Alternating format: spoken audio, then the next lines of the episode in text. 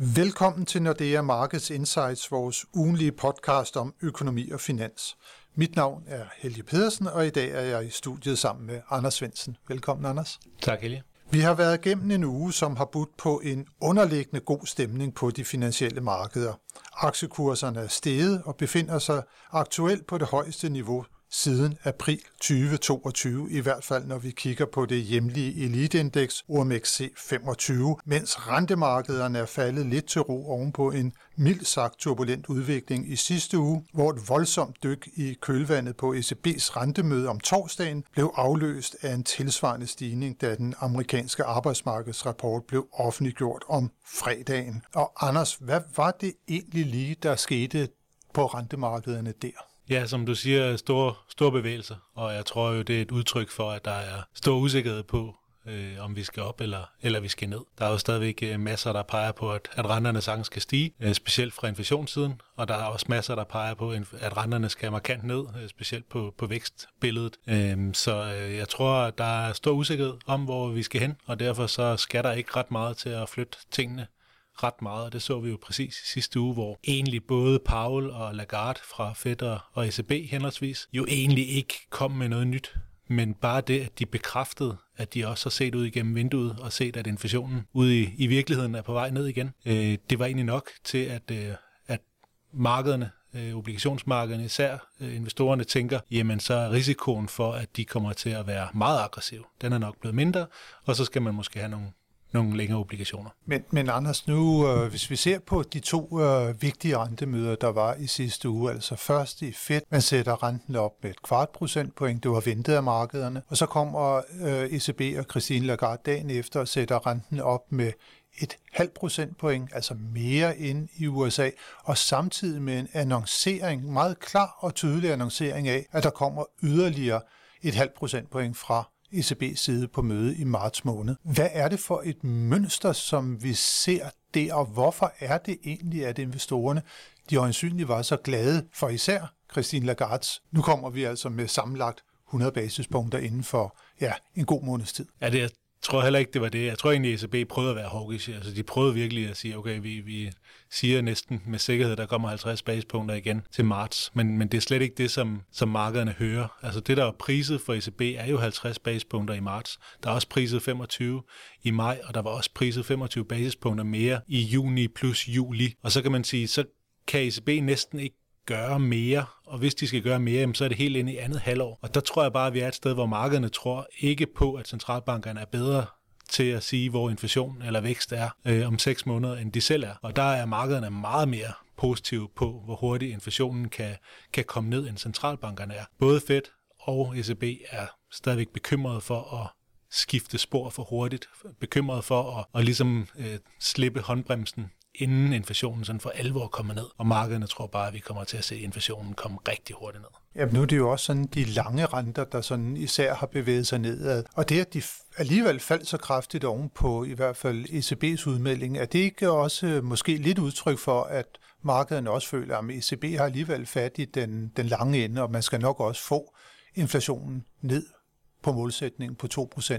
Måske ikke lige i morgen, men i hvert fald så i overmorgen. Jo, det kan du sagtens have en pointe i. Altså, jeg, tror, jeg tror virkelig, at markederne er, øh, er kommet hurtigt over inflationsrisikoen, og hvis man kigger på, hvad der, hvad der er priset ind, altså det er meget hurtigt fald i, i inflationen. Og øh, igen har man nok mest været bekymret for, at der kom øh, yderligere aggressive renteforhold på, på den korte bane, som måske ville øh, slå, slå benene væk under, under økonomierne både i, øh, i Europa og i USA. Og nu, hvor det ser ud som om, at centralbankerne sætter tempoet lidt ned, så er der trods alt mindre chance for at, at lave, lave for store fejl. Ikke? Eller så, så når man at, at få nogle flere informationer, inden man får sat renten for meget op. Så det er jo en bekymring mindre, kan man sige. Øh, og så også bare det, at de så tydeligt anerkender, at inflationsbilledet har, har ændret sig.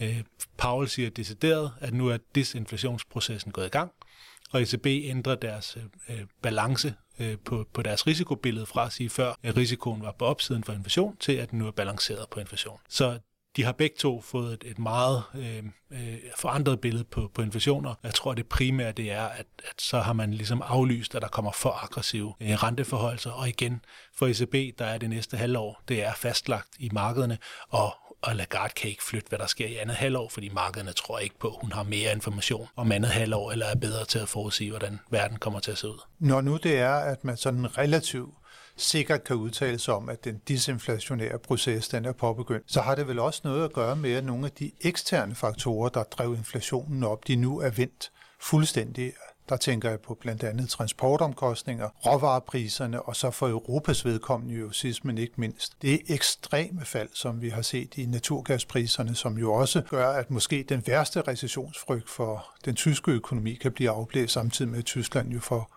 godt gavn af, at Kina genåbner, da, da Kina er det største tyske eksportmarked. Ja, og derfor er der jo stadigvæk inflationsrisici masser endda, øh, og det siger både Paul og Lagarde sådan set også, men, men igen, markederne hører kun, at nu er der altså mindre risiko for, at der kommer øh, 50 eller 75 basepunkter gangen, eller hurtigere end det, der er priset ind. Men du har ret i, at i USA, og det Paul siger jo, at, det er meget de her øh, råvarer, eller sludder varepriser, øh, og en stor del af faldet i varepriserne har jo været kernevarepriserne har jo været brugte biler. Og det er jo sådan en lidt sjov ting, og det var jo også noget af det, vi snakker om, da inflationen steg, øh, at, det er jo sådan en midlertidig faktor. Selvfølgelig skal brugtbilspriserne ikke være strukturelt øh, over ny bilspriserne. Det giver ikke nogen mening. Øh, men det har det været en periode, og nu ser det så ud som om, at de har været, været faldende en periode, og det har trukket inflationen godt ned. Men kigger man på nogle af de her ledende indikatorer, der er blandt andet sådan et aktionshus, der hedder Mannheim, der offentliggør deres, øh, deres øh, salgspriser løbende, og det leder CPI en lille smule, så er det sådan set vendt rundt igen. Så vi kan jo sagtens ende med i den her uge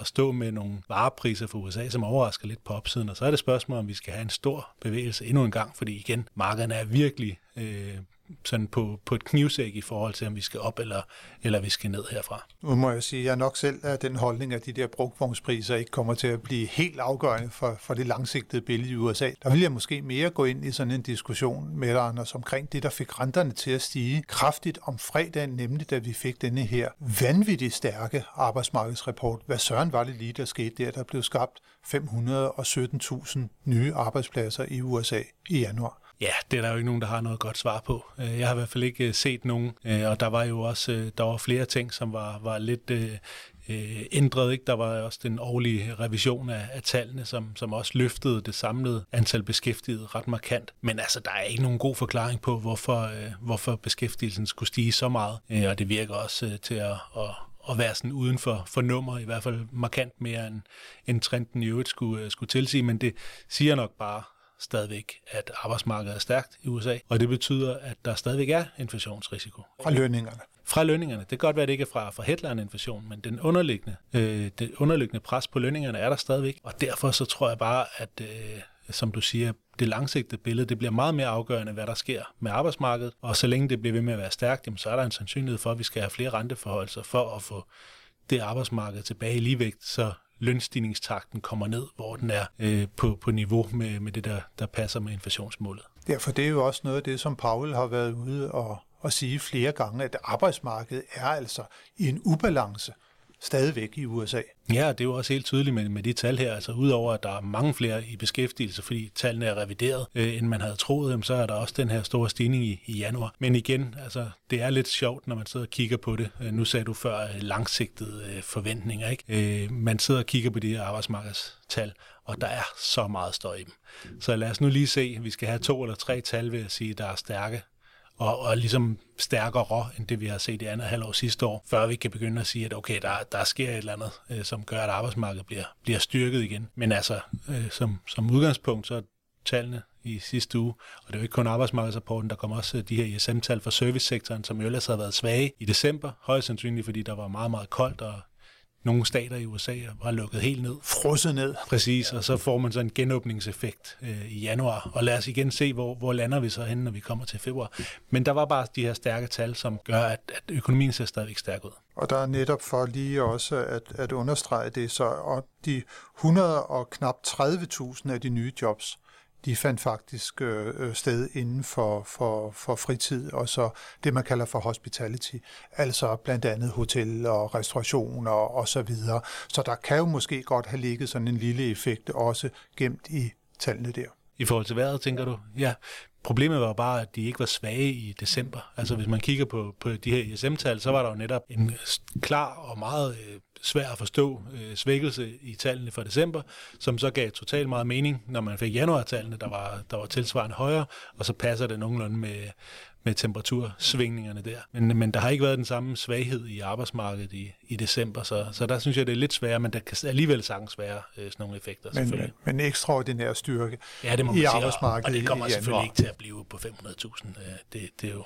alt for højt. Det er, det er nærmest selvklart, men det er ikke desto mindre, Anders. Det er jo sådan lidt paradoxalt, at vi ser, at det er stærke arbejdsmarkeder, der omgiver os næsten uanset hvor vi kigger hen i verden i dag, på trods af, at der i hvert fald var et halvt år, hvor at de fleste økonomiske indikatorer, de pegede på, at vi var på vej ind i en form for en teknisk recession, eller måske endda det, der var, der var værre arbejdsmarkederne er fortsat stærke. Det er de jo også i euroområdet. Helt sikkert, og, og måske er vi bare blevet en lille bitte smule forblændet af hastigheden, hvor med alting har ændret sig under, under pandemien. Vi er jo måske blevet vendet til, at, at tingene går enormt hurtigt, men hvis man tænker på, at de store stramninger, der har været af pengepolitikken, de sådan set først har været i andet halvår af sidste år, og fra nogle ekstremt lave niveauer. Så er det jo ikke unaturligt, hvis vi havde gået nogle år tilbage, så har det ikke været unaturligt, at vi havde regnet med, at det i hvert fald ville tage 6 måneder, måske 12 måneder, før de rentestigninger vi slå igennem for alvor på arbejdsmarkedet og sætte sig i inflationen måske først med et års eller halvanden års forsinkelse. Så måske er vi også bare blevet en lille bitte smule øh, øh sådan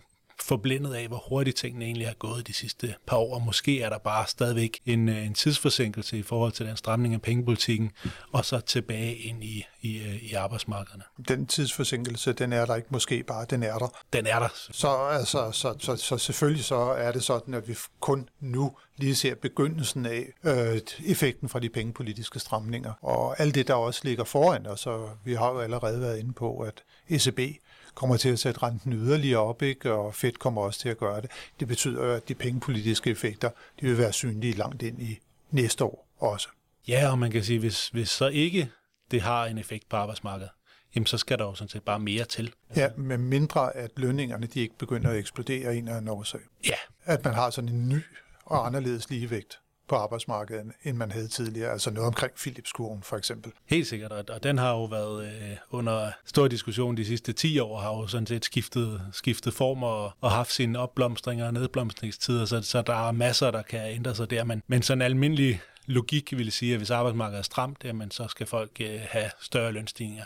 Og når inflationen så samtidig har været så høj, som den har været, jamen, så er der jo større øh, sandsynlighed for, at man gerne vil have en, en større lønstigning for at kompensere. Ikke bare for, at man kan få et andet job, øh, men også for, at, øh, at priserne er blevet højere. Priserne er blevet højere, det blev de også i Tyskland i januar måned. Øh, vi har, vi har fået øh, data, lidt forsinket må man sige, øh, da det var, at inflationstallet for euroområdet kom ud i sidste uge. Der havde man ikke Tyskland med, der måtte man sådan sjusse sig lidt frem til, hvad den tyske inflation måtte have været. Men nu har vi altså fået oplysningen. Den kom ud på 9,2 procent i januar. Det var 9,6 procent i december, Anders. Hvad skal vi sige til det tal? Jamen, det er nogenlunde øh, i tråd med de oprindelige tal, der kom fra, fra euroområdet som helhed, øh, som jo generelt var lave, og også lavere end forventet. Så det er jo sådan en, en blåstempling igen af, at inflationsbilledet er, er vendt en lille smule, i hvert fald når vi kigger på headline. Øh, og der har selvfølgelig været en masse, øh, en masse midlertidige ting, som der altid er i de her prisdata. Øh, øh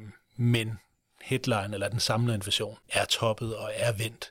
Øh, det, der så bliver det, det næste afgørende, og der fik vi ikke ret mange svar i dag, fordi selvom tyskerne nu har haft en ekstra uge til at skulle offentliggøre de her tal, så har de jo stadigvæk ikke offentliggjort alle øh, delkomponenterne. Så de har åbenbart nogle større tekniske vanskeligheder med, fordi det her tal klar. Men altså inflationstallene, hvis man renser for energi og fødevare, var jo på det højeste niveau i, i den sidste måned. Altså ja, i euroområdet. I euroområdet. Nogensinde målt. Nogensinde. Øh, så, så det er jo stadigvæk bekymrende, og det er jo også det, der, der gør, at vi stadigvæk hører Lagarde sige, at der kommer 50 basepunkter igen til, til marts. De vil gerne se, at den del også tydeligt vender rundt, og det er ikke bare en måned, det er måske igen to eller tre måneder, hvor det tydeligt peger nedad, før de begynder at være bare en lille bitte smule rolige. Og det er også derfor, Anders, at øh, vi i hvert fald forventer, at det kommer til at tage en rumtid, inden det er, at ECB kommer til at vende om. Altså toppen er ikke nået endnu fra Frankfurts side, og det var længe inden det er den første rentesænkning den kommer. Ja, i hvert fald sådan, som det ser ud nu, hvor økonomien bliver ved med at være stærk. Altså, så skal der komme øh, noget stort svagere. Så skal vi ind i et recessionsscenarie igen, hvor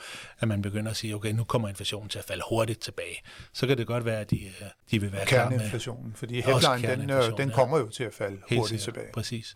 Så, så det, vil være, det vil nok være det, der skulle til, eller også skal vi have kraftige fald i energipriserne, så vi får decideret negativ inflation. Men, men der skal nok nogle af de der sådan lidt ekstreme ting til, hvis vi skal have rentenedsættelser så hurtigt, som det, der ligger priset i, i markederne, som for, for Feds vedkommende allerede i andet halvår i år, og for ECB's vedkommende er i, i starten af, af næste år. Forventninger om rente fald på et eller andet tidspunkt, i hvert fald både i USA og euroområdet. Der er et andet land øh, tæt på os, som lige har sat renten op, og det var den svenske Riksbank, som jo kom øh, her øh, tidligere i dag, det er torsdag i dag, med en stigning i renten på et halvt procentpoint, som man nu øh, har en rente i Sverige, der ligger op på 3 procent. Hvad skal vi sige til det, Anders? Jamen, de var jo mere højagtige, end, end vi i hvert fald havde regnet med, og jeg tror også, de fleste havde regnet med. Og udover de guider for, for flere renteforholdelser, jamen, så er de også begyndt at, at annoncere, at de skal sælge øh, obligationer for deres, for deres balance. Og det går jo imod strømmen på stort set alle centralbanker, hvor man gerne vil have den her, det her passive afløb, altså hvor når nogle obligationer øh, løber ud, eller der er,